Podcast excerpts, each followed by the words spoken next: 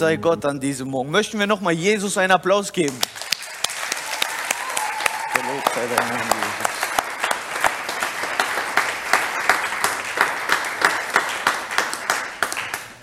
Ich blühe auf im Lobpreis. Lobpreis ist sowas Schönes. Wir kommen Gott so nah und wir preisen ihn. Er ist es würdig, angebetet zu werden. Ich freue mich heute Morgen hier zu sein. Ich freue mich, Gottes Wort predigen zu dürfen. Ich freue mich, dass Jesus hier ist. Und ich freue mich darauf, was er uns zu sagen hat. Ich möchte in diesem Thema, dem wir sind, beziehungsweise Beziehung, Gemeinschaft, über ein Thema sprechen, das auch Beziehungen pflegt. Und dieses Thema ist Vorbereitung und sein Bestes geben. Es gibt viele Menschen in der Bibel, von denen wir erfahren und lernen dürfen, wie sie ihr Bestes gegeben haben. Von vorne weg möchte ich sagen, sein Bestes geben in der Beziehung mit Jesus heißt nicht Leistungsdruck, Jan, wir sind nur aus Gnade errettet. Ich weiß. Aber dennoch fordert uns Jesus und das Wort Gottes auf, unser Bestes zu geben. Und es gibt eine Beziehung, wo der Herr einem Menschen begegnet. Genau das Thema von heute. Bereite dich vor und gib dein Bestes. Und ich möchte mit euch gemeinsam lesen in den 1. Mose, Kapitel 18. Da begegnet Abraham den Herrn. Und ich lese vor, Abraham wohnte bei den Eichen von Mamre. Da erschien ihm der Herr wieder. Es war um die heißeste Zeit des Tages und Abraham saß gerade am Eingang seines Zeltes.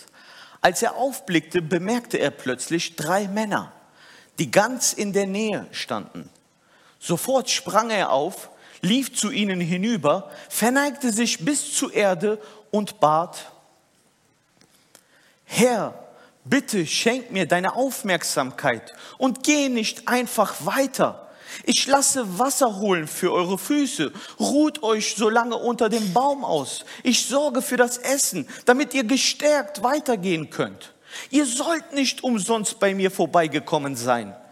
Einverstanden, sagten die drei. Tu, was du dir vorgenommen hast. Abraham lief ins Zelt zurück und rief Sarah zu, schnell, nimm Kilo vom besten Mehl, das wir haben, rühr einen Teig an und backe Fladenbrote. Er lief weiter zu seiner Rinderherde, wählte ein zartes, gesundes Kalb und befahl seinem Knecht, es soll so schnell wie möglich zubereiten. Den fertigen Braten bot er dann seinen Gästen mit Sauerrahm und Milch an. Sie saßen im Schatten des Baumes und während sie aßen, stand Abraham daneben und bediente sie. Bis hierhin das Wort Gottes.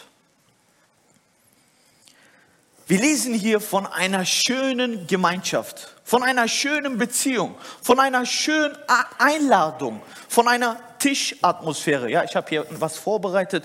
Man setzt sich zu Tisch. Zur damaligen Zeit wahrscheinlich saß man auf dem Boden. Aber wir kennen auch heute, wenn wir Gäste bei uns einladen. Und wir sehen hier von Abraham, er gab sein Bestes. Er holte nicht irgendwie eine alte Pepsi raus, kennt ihr das? Die noch bis hierhin voll ist.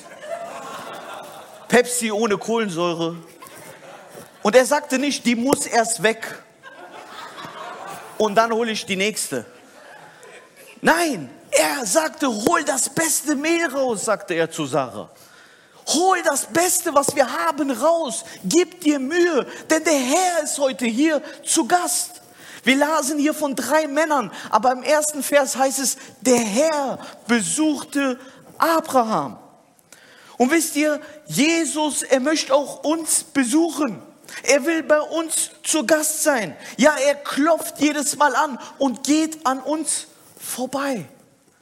Jesus, er ging öfters an Menschen vorbei.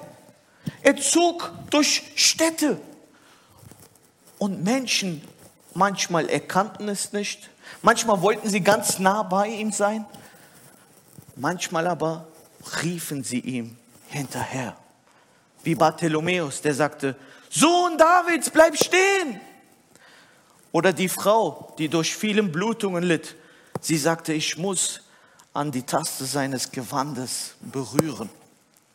Wisst ihr, wenn Jesus vorüberzieht, ja, dann wirst du es spüren und merken. Es kann hier im Gottesdienst sein oder wo du auch bist, wo du weißt, Jesus ist da. Und Abraham es hier ein Anliegen, zu sagen, du kannst nicht einfach an mir vorüberziehen. Geh nicht einfach weiter. Es soll nicht so sein, dass ich irgendwann sage, er war da, aber ich habe nichts getan. Er bat sie und sagte, bleibt stehen. Wir wollen Gemeinschaft haben. Wir wollen doch eine kleine Beziehung aufbauen. Ich habe erkannt, dass du der Herr bist. Bitte bleib mein Gast. Und ich glaube, dieser Herzenswunsch, den Abraham uns hier zeigt, der soll bei uns auch sein. Ich glaube, der Herzenswunsch, dass wir Jesus, mit Jesus Gemeinschaft haben, dass wir mit ihm an einem Tisch sitzen, dass wir uns austauschen, dass wir einander zusprechen, lachen, weinen. Ich glaube, diese Beziehung, die liebt Jesus. Und ich glaube, dass wir, wenn wir es nicht so oft, so wie Abraham, gastfreundlich sind und Jesus einladen, ich glaube, dann vermisst uns sogar Jesus. Ich weiß nicht, ob du das Gefühl schon mal hattest, dass Jesus dich vermisst. Wisst ihr, dieses Gefühl ist ganz einfach, wenn du spürst, dass er dich sucht. Zeit mit ihm zu verbringen ist das Beste, was wir Jesus geben können. Er holte dort das beste Mehl raus und das beste Kalb. Aber was wir heute Jesus am besten geben können, Du weißt es für dich selbst. Was ist es? Was ist es in deinem Leben? Wo gibst du vielleicht ihm nur den Überfluss oder die Reste? Oder wo sagst du, hier Jesus, gebe ich dir meine beste Zeit? Wisst ihr, Jesus weiß genau, wo wir ihm das Beste geben und wo wir nur sagen, hier ist noch was übergeblieben, das kriegst du. Mein Schlussgebet zum Abend mein Schluss, was überbleibt am Geld, kriegst du. Nicht das Beste von meinem Lohn, nicht den Zehnten. Ja, wir lesen im Alten Testament, dass Gott darüber sprach und sagt, von den besten Früchten, gib mir direkt was. Es ist Gottes Wille, dass wir ihm das Beste geben. Irgendwie paradox, ne? weil wir können ja denken, warum nimmt er mir das Beste weg? Wisst ihr, aber Gott lässt das zu, dass wir ihm das Beste geben, weil er will daraus mehr machen. Er will unser Herz gewinnen. Er will, dass wir ihm vertrauen. Denn in dem Moment, wo wir ihm unser Bestes geben, übergeben wir ihm die Kontrolle über alles, über unser Feld, über unser Einkommen, über unsere Zeit, über unser Leben, über unser Alltag, über unsere Träume. Gott, er möchte von dir das Beste. Wisst ihr, ein afrikanischer Pastor erzählte einmal, dass als er ein kleines Kind war, acht Jahre alt, entschied er sich bereits für Jesus. Wenn ich sowas höre, denke ich immer, wow, bei mir war das ja viel später. Wie kann sich denn ein Achtjähriger entscheiden? Aber ich denke, es ist durchaus möglich, wenn die Entscheidung bewusst getroffen wurde. Und dieser afrikanische Pastor erzählte, dass sie in Afrika so einen Gottesdienst hatten und Erntedankfest feierten. Und da war es so üblich, dass jeder von seinem Ertrag das Beste hier nach vorne brachte, zum Altar, für Gott. Und sie kamen der Reihe nach, einer mit zwei Bananen, der andere mit drei Äpfeln, das, was sie als Bestes hatten. Und dieser kleine Junge, der elternlos war, und er erzählte, in Afrika ist das damals in seiner Zeit noch mehr gewesen, dass es ja Kinder gab, die keine Eltern hatten. So kam dieser kleine achtjährige Junge und sah, dass diese Menschen Gott ein Geschenk von ihrem Besten geben wollte.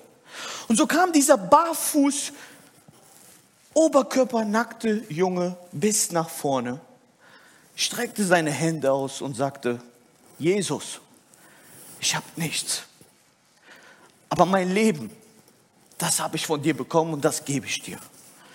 Dieser achtjährige Junge, er wurde von Gott sein ganzes Leben begleitet. Er ist heute Pastor und er erzählt, Gott hat mich nie im Stich gelassen. Ich habe ihm mein Bestes gegeben. Ich habe ihm mein Leben gegeben und er hat es multipliziert. Ja, Jesus ist der, der aus fünf Brote und zwei Fischen Multiplikation macht und die Menschen versorgt. Gib dein Bestes Gott. Amen. Wisst ihr, wir können das ganz normal im Alltag machen. Im Alltag dürfen wir einfach Jesus dienen und ihm unser Bestes geben. Wir machen es mal ganz praktisch. Es wird eine Zeit kommen, wo wir im Himmel sind. Ja, wir, wir mögen nicht dieses, dieses Leistungsdenken, aber wir möchten heute umdenken, weil Jesus redet auch davon, dass wir uns Schätze im Himmel bauen dürfen. Und er sagt, eines Tages im Himmel werde ich euch sagen, ey, klasse von dir, dass du mich im Gefängnis besucht hast. Jesus sagt, wenn ihr mit mir an einen Tisch sitzen würdet eines Tages im Himmel, dann werde ich sagen, Jan, ich fand das super von dir, als du mich im Krankenhaus besucht hast. Und ich lese euch die Textstelle mal vor in Matthäus 25. Denn als ich hungrig war, habt ihr mir zu essen gegeben. Als ich Durst hatte, bekam ich von euch etwas zu trinken. Ich war ein Fremder bei euch und ihr habt mich aufgenommen. Ich hatte nichts anzuziehen und ihr habt mir Kleidung gegeben. Ich war krank und ihr habt für mich gesorgt. Ich war im Gefängnis und ihr habt mich besucht. Eine weiter, Christian. Dann werden sie, die nach Gottes Willen gelebt haben, fragen, Herr, wann bist du denn hungrig gewesen?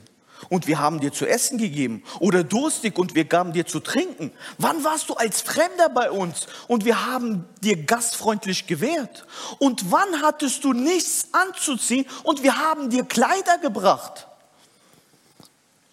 Wann warst du denn krank oder im Gefängnis und wir haben dich besucht? Der König wird ihnen dann antworten, das will ich euch sagen was ihr für einen meiner geringsten Brüder oder für eine meiner geringsten Schwestern getan habt, das habt ihr für mich getan. Ist das nicht Wahnsinn? Jesus, er setzt sich hier in die Lage von Menschen, denen es nicht gut geht. Da ist ein Kranker, da ist einer, der im Gefängnis ist, da ist einer, der hungrig hat, wie dieses afrikanische Kind, da ist einer, der Durst hat. Und Jesus, er versetzt sich in diese Lage. Er sagt, ich habe mit ihm gehungert. Ich war mit dir traurig. Er weiß, wie wir uns fühlen. Er kennt unsere Sorgen. Er setzt sich in die Lage von dir und fühlt mit. Und er sagt, Jan, da wo du diesen eingeladen hast, da hast du mich in dein Haus eingeladen. Wisst ihr, und Jesus, er macht so ganz schöne Beispiele von Gast und Gastgeber. Die Bibel ist voll davon, dass wir gastfreundlich sein sollen. Ja, der Hebräerschreiber sagt, nehmt euch ein Beispiel von diesem Abraham, der auf einmal Gott bei sich zu Hause hatte. Er sagt, seid gastfreundlich. Ich weiß, zur Corona-Zeit war das ein bisschen schwer, jemanden einzuladen. Aber jetzt haben wir wieder Möglichkeit. Und Jesus, er fügt noch hinzu und sagt, ladet nicht immer die ein, die euch einladen dann laden die euch nur wieder zurück. Das sagt Jesus, das sind seine Worte. Er sagt, hey Jan, weißt du was? Lad doch mal einen ein, von dem du nicht wieder zurück eingeladen wirst. Der das aus finanziellen Gründen nicht schafft, der, der, der nicht kochen kann oder warum auch immer. Lad einen ein, von dem du nichts zurück erwartest. Was Jesus hier sagen möchte, ist, gib dein Bestes. In allem, was du tust, gib dein Bestes und tu es für mich. In allem, was du tust, tu es für Gott. Jesus möchte, dass du dein Alltags für ihn lebst. Wir sollen Menschen Diener sein. Es, wisst ihr, ich hatte jetzt Elternzeit eine lange Zeit. Und da wollte ich unbedingt eine missionarische Reise machen. Ich wollte ein, zwei Monate nach Afrika fahren und irgendwie was helfen. Aber es kam irgendwie nicht dazu. Es, es hat nicht geklappt, warum auch immer. Aber dann kam hier eine große Not in Deutschland. Da kam diese Flut, habt ihr alle mitbekommen. Und dann hörte ich in meiner ersten Woche von Elternzeit, diese Flut hat auch Städte wie Solingen-Burg erwischt. Solingen habe ich gedacht, da war doch gar nichts. Aber Unterburg, wo die Wupper ist, da waren alle Häuser unter Wasser. Wirklich. Oh, hier um die Ecke, zehn Minuten. Und ich saß da vor dem Fernseher und meine Frau, ja, mit ihrem italienischen Temperament sagte, und du willst nach Afrika fahren, fahr nach Solingen. ja. Wirklich. Sagt zu mir, steh auf, was sitzt du da noch rum? Du hast doch Elternzeit, dann steh auf und geh da helfen. Ich habe gedacht, nee, ich, was soll ich da helfen? Ich will Afrika. Was Afrika? Geh! Ah, okay, wenn, eine Frau spricht, muss man laufen. Ne? Und dann war aber irgendwie von Gott gefügt so, ja. Ich habe mir bei Deichmann Stiefel gekauft, bis hierhin. Und habe gedacht, fahre ich mal los. Eine Latzhose angezogen und bis dahin gefahren. Ich habe mich da bei der Feuerwehr gemeldet. Die sagen, nee, wir brauchen keine Hilfe. Ich sage, das kann nicht sein. Ich habe den Auto geparkt, wo man nicht mehr durch kann und bin ein Stück zu Fuß reingegangen, bis an die Wupper unten. Und da sah es wirklich schlimm aus. Der ganze Boden war voller Matsch. Manchmal war bis Erdgeschoss alles unter Wasser. Wenn du da reingegangen bist, du hast gesehen, wie ein Leid war, eine Not war. Du hast die Leute gesehen, die vor der Tür am Kehren waren mit der Hoffnung, dass der Matsch irgendwie weggeht und es doch nicht wegging. Wisst ihr, aber irgendwie habe ich gespürt, dass Salbung da war. Ich habe gespürt, ich mache etwas Gutes. Ich mache etwas für den Himmelreich. Ich tue meine Zeit opfern, weil ich Jesus dienen will. Und er schenkt mir diese super Möglichkeit gerade, ihm zu dienen. Ja, Gott, er bereitet super Möglichkeiten für dich vor, wo du ihm dienen kannst. Da, wo Not ist, da setzt er seine Kinder ein. Und so kam ich da an, ich erzähle mal kurz. Und ich klingelte einfach von Haus zu Haus und fragte, hallo, äh, darf ich Ihr Keller leer machen? Ist bestimmt unter Wasser. Da war ein älterer Herr, der sagte zu mir, Allah hat dich geschickt. Ich, ich habe gesagt, nee, wissen Sie, ich bin eigentlich Christ und ja, ist egal, ob Christ oder Moslem, komm in meinen Keller.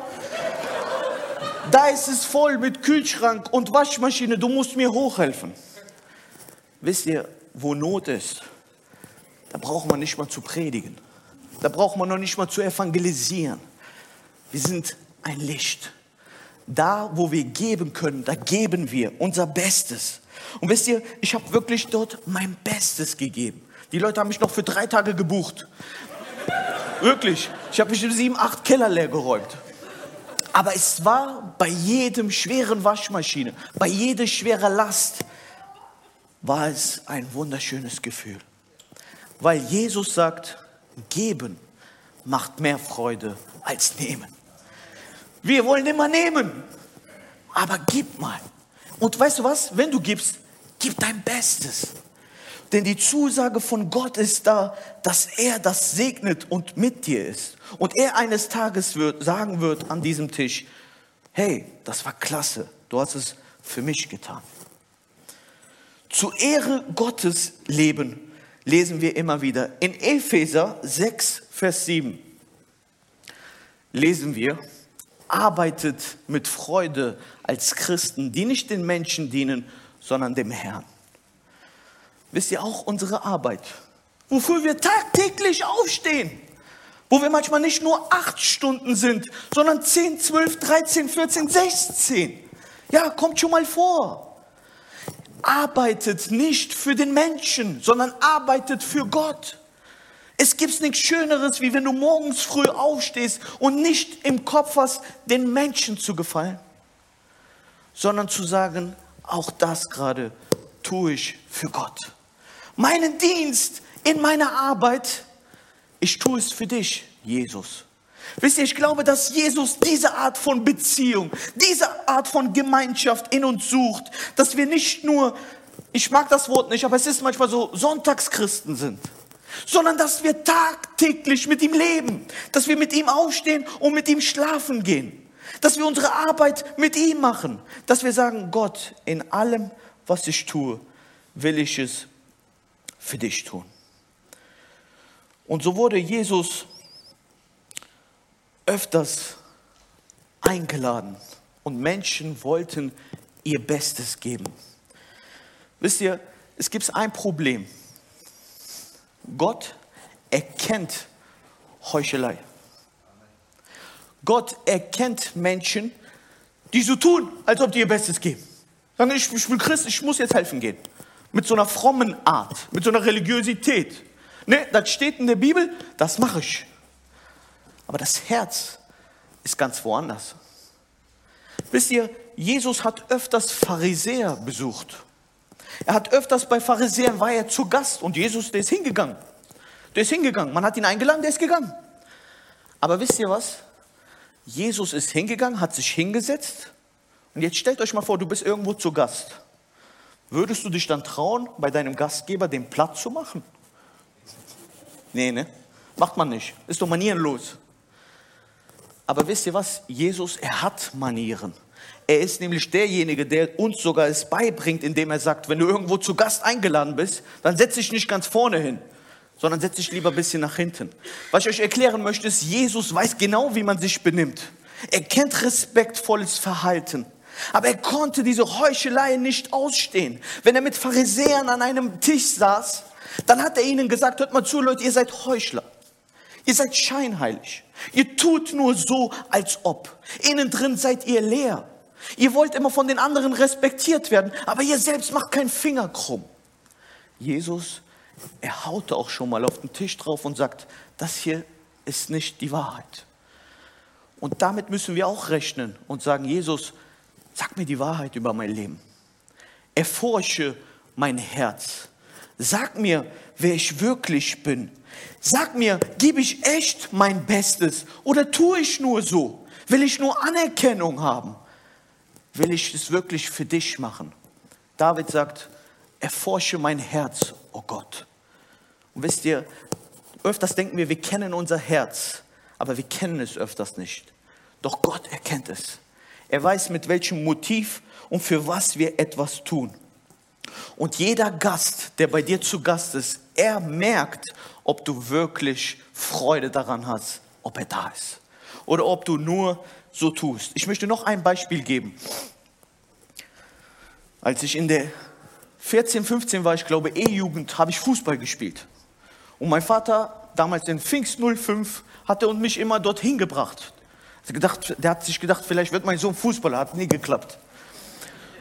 Und dann war er ein bisschen traurig, weil ich nie zum Training gegangen bin. Ich habe lieber mit meinen Freunden gespielt. Ich bin nie zum Training gegangen. Ich habe mich nie vorbereitet. Aber samstags durfte ich dann trotzdem irgendwie mitspielen. Und ich habe sogar ein Tor geschossen. So, so ein Abstaubertor. Ich war zufällig am richtigen Ort. Ja, ich, ich, ich stand zufällig Genau da, wo ich stehen musste und brauchte den Ball nur noch reinzuschießen. Das war gar keine große Leistung. Aber so, wo ich, wie ich vom Typ her bin, habe ich dann ah, den hier gemacht, habe mich feiern lassen, als wäre ich zur damaligen Zeit Ronaldo und habe mich gefühlt wie der Held. Und alle haben applaudiert und gefeiert. Bis auf meinen Vater. Der war traurig. Und ich habe gesagt, Papa, Tor! Siehst du nicht, wie die Leute mich feiern und applaudieren? Und er sagte, ich feiere dich nicht. Du hast die ganze Woche nicht trainiert. Du bist nicht einmal zum Training gegangen. Du hast dich gar nicht vorbereitet. Die Leute können dich noch so feiern. Die Leute können dich noch so applaudieren. Wenn dein Vater im Himmel, wenn Gott, der dein Aufstehen und dein Schlafengehen kennt, wenn er weiß, dass du ein Leben führst, was ihm nicht wohlgesinnt ist, dann nützt das Feiern und Applaudieren von allen Menschen nichts. Und wisst ihr, das hat mich berührt als, als kleiner Junge. Und das ist aber auch die Bewegung, die dahinter steckt, wenn Gott dich noch berühren kann, indem er zu dein Herz redet, indem du fühlst, ja, es gibt in mir Schuld oder Sünde. Ja, dann ist heute für dich noch die Möglichkeit, das Ganze wieder gerade zu biegen. Gott, er möchte dir diese Einladung aussprechen und sagen, komm rein mit einem sauberen Gewand zu Tisch. Er hat das Mastkalb bereits geschlachtet. Er sagt, es ist schon alles gedeckt. Der Wein steht, das Essen ist da. Du brauchst nur zu kommen und zu sitzen. Komm heute an dem Tisch des Herrn. Wisst ihr, das Beste zu geben, es bringt nicht nur Freude, sondern wir sehen darin, wie andere Menschen gesegnet werden. Ich kann nur ein Lob aussprechen wieder an diese Kirche hier, dass der Lobpreisteam klappt, dass die Technik klappt und dass viele andere Sachen klappen. Es ist, weil Menschen ihr Bestes geben. Es ist, weil Menschen sich vorbereiten. Und ich kann nur dir heute mitgeben, bereite dich doch vor auf die nächste Begegnung mit Gott. Es bringt etwas. Gib dein Bestes, auch bei der Vorbereitung. Wisst ihr, bei der Vorbereitung ist so viel Segen da. Wisst ihr, wenn ich mich für die Predigt vorbereite, dann bin ich die ganze Woche erfüllt vom Wort Gottes. Zu jeder Vorbereitung gehört eine Freude dazu. Ich glaube, dass Gott viel geben möchte. Denn das, was er tut, das tut er. Aber bringen wir auch unseren Teil ins Spiel. Jesus, unser Herr, auch er bereitete sich vor. Jesus, er hat Himmel und Erde erschaffen. Ja, es steht geschrieben, alles entstand durch ihn. Durch ihn wurde Himmel und Erde gemacht. Und dieser Jesus, er bereitete sich vor, eines Tages auf diese Welt zu kommen und Jan zu erretten. Er bereitete sich vor, eines Tages hier auf diese Welt zu kommen und bis ans Kreuz zu gehen. Ja, selbst als er gelebt hat, bereitete seine Jünger vor und sagte, ich werde sterben. Ich werde ans Kreuz gehen. Ich werde. Er bereitete seine Jünger darauf vor. Vorbereitung zu jeder Lage ist von Gott gewollt. Auch Jesus wurde vorher angekündigt vom Johannes der Täufer und er sagte, bereitet euch vor. Einer wird in der Wüste schreien und den Weg, äh, den, den Weg bannen für den Herrn. Vorbereitung, Gott zu treffen, ist gesund. Wir haben am 4.12. wieder diese Holy Spirit Night. Bereite dich darauf vor. Komm nicht einfach so.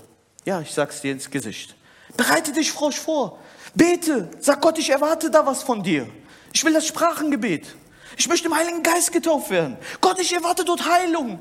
Gott, du musst mein Herz wieder neu machen. Bereite dich vor mit der Begegnung auf den Herrn. Wisst ihr, zum Abschluss möchte ich Offenbarung 19.9 vorlesen. Da sagt Jesus,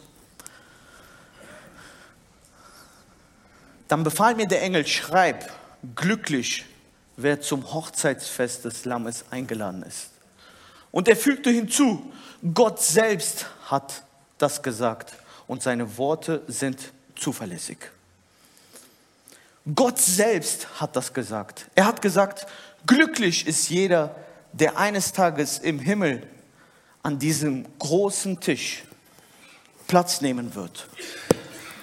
Oh, wie schön wird dieser Tag werden. Stell das dir bitte nur einmal vor. Du bist im Himmel bei Jesus.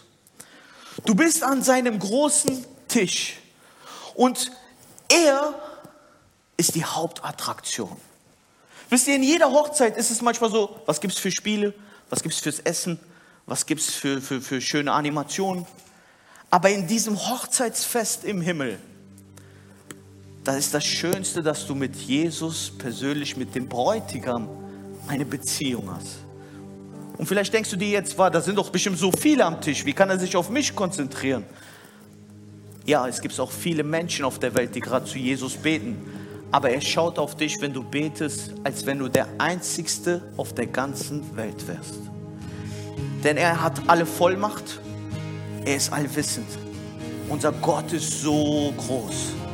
Und wisst ihr, wenn du mit ihm da an einem Tisch sitzt und diese Löcher an seiner Hand siehst, ja, das werden wir noch sehen. Das ist das Zeichen, was wir auch in Ewigkeit noch sehen werden. Die Löcher an seiner Hand. Und er sagt, Jan, das habe ich gerne gemacht für dich. Deswegen bist du heute hier. Wisst ihr, und das schätze ich dass Jesus mich von der Finsternis zum Licht geholt hat. Eine Ewigkeit mit Gott, das konnte nur er tun.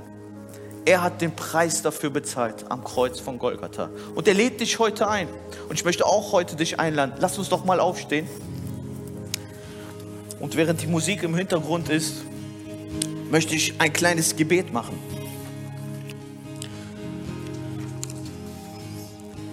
Ja, vielleicht hat dieses Wort dich irgendwo berührt.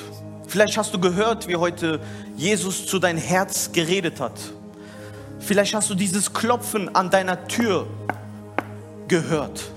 Jesus klopft und er geht an dir vorbei. Möchtest du doch heute ihn einladen und gib ihm doch dein Bestes, indem du wie dieser afrikanische Junge sagst, hier, du hast mein Leben. Wenn du dies angenommen hast, wenn du sagst, ja Jesus, hier hast du mein Leben, dann erheb doch mal deine Hände wie ich gerade. Traue dich und sag, Jesus, ich gebe dir mein Leben. Jesus, ich weiß nicht, wie ich dir mein Bestes gebe, aber hier, hier hast du mein Herz. Und wenn es betrügerisch ist, dann helf mir es zu erkennen. Ich möchte mein Leben ändern und dir nachfolgen. Mein Bestes will ich geben und helf mir da, mich vorzubereiten. Halleluja, gelobt seist du, Jesus. Dein Kommen ist nah, Herr. Wir vertrauen auf dich und wir möchten unsere Lampen anhaben und vorbereitet sein, wenn du kommst, dass du uns brennen siehst, so dass du uns mitnimmst in die Ewigkeit, wo wir mit dir zu Tisch sitzen werden und feiern werden. Halleluja, gelobt sei Gott. Amen.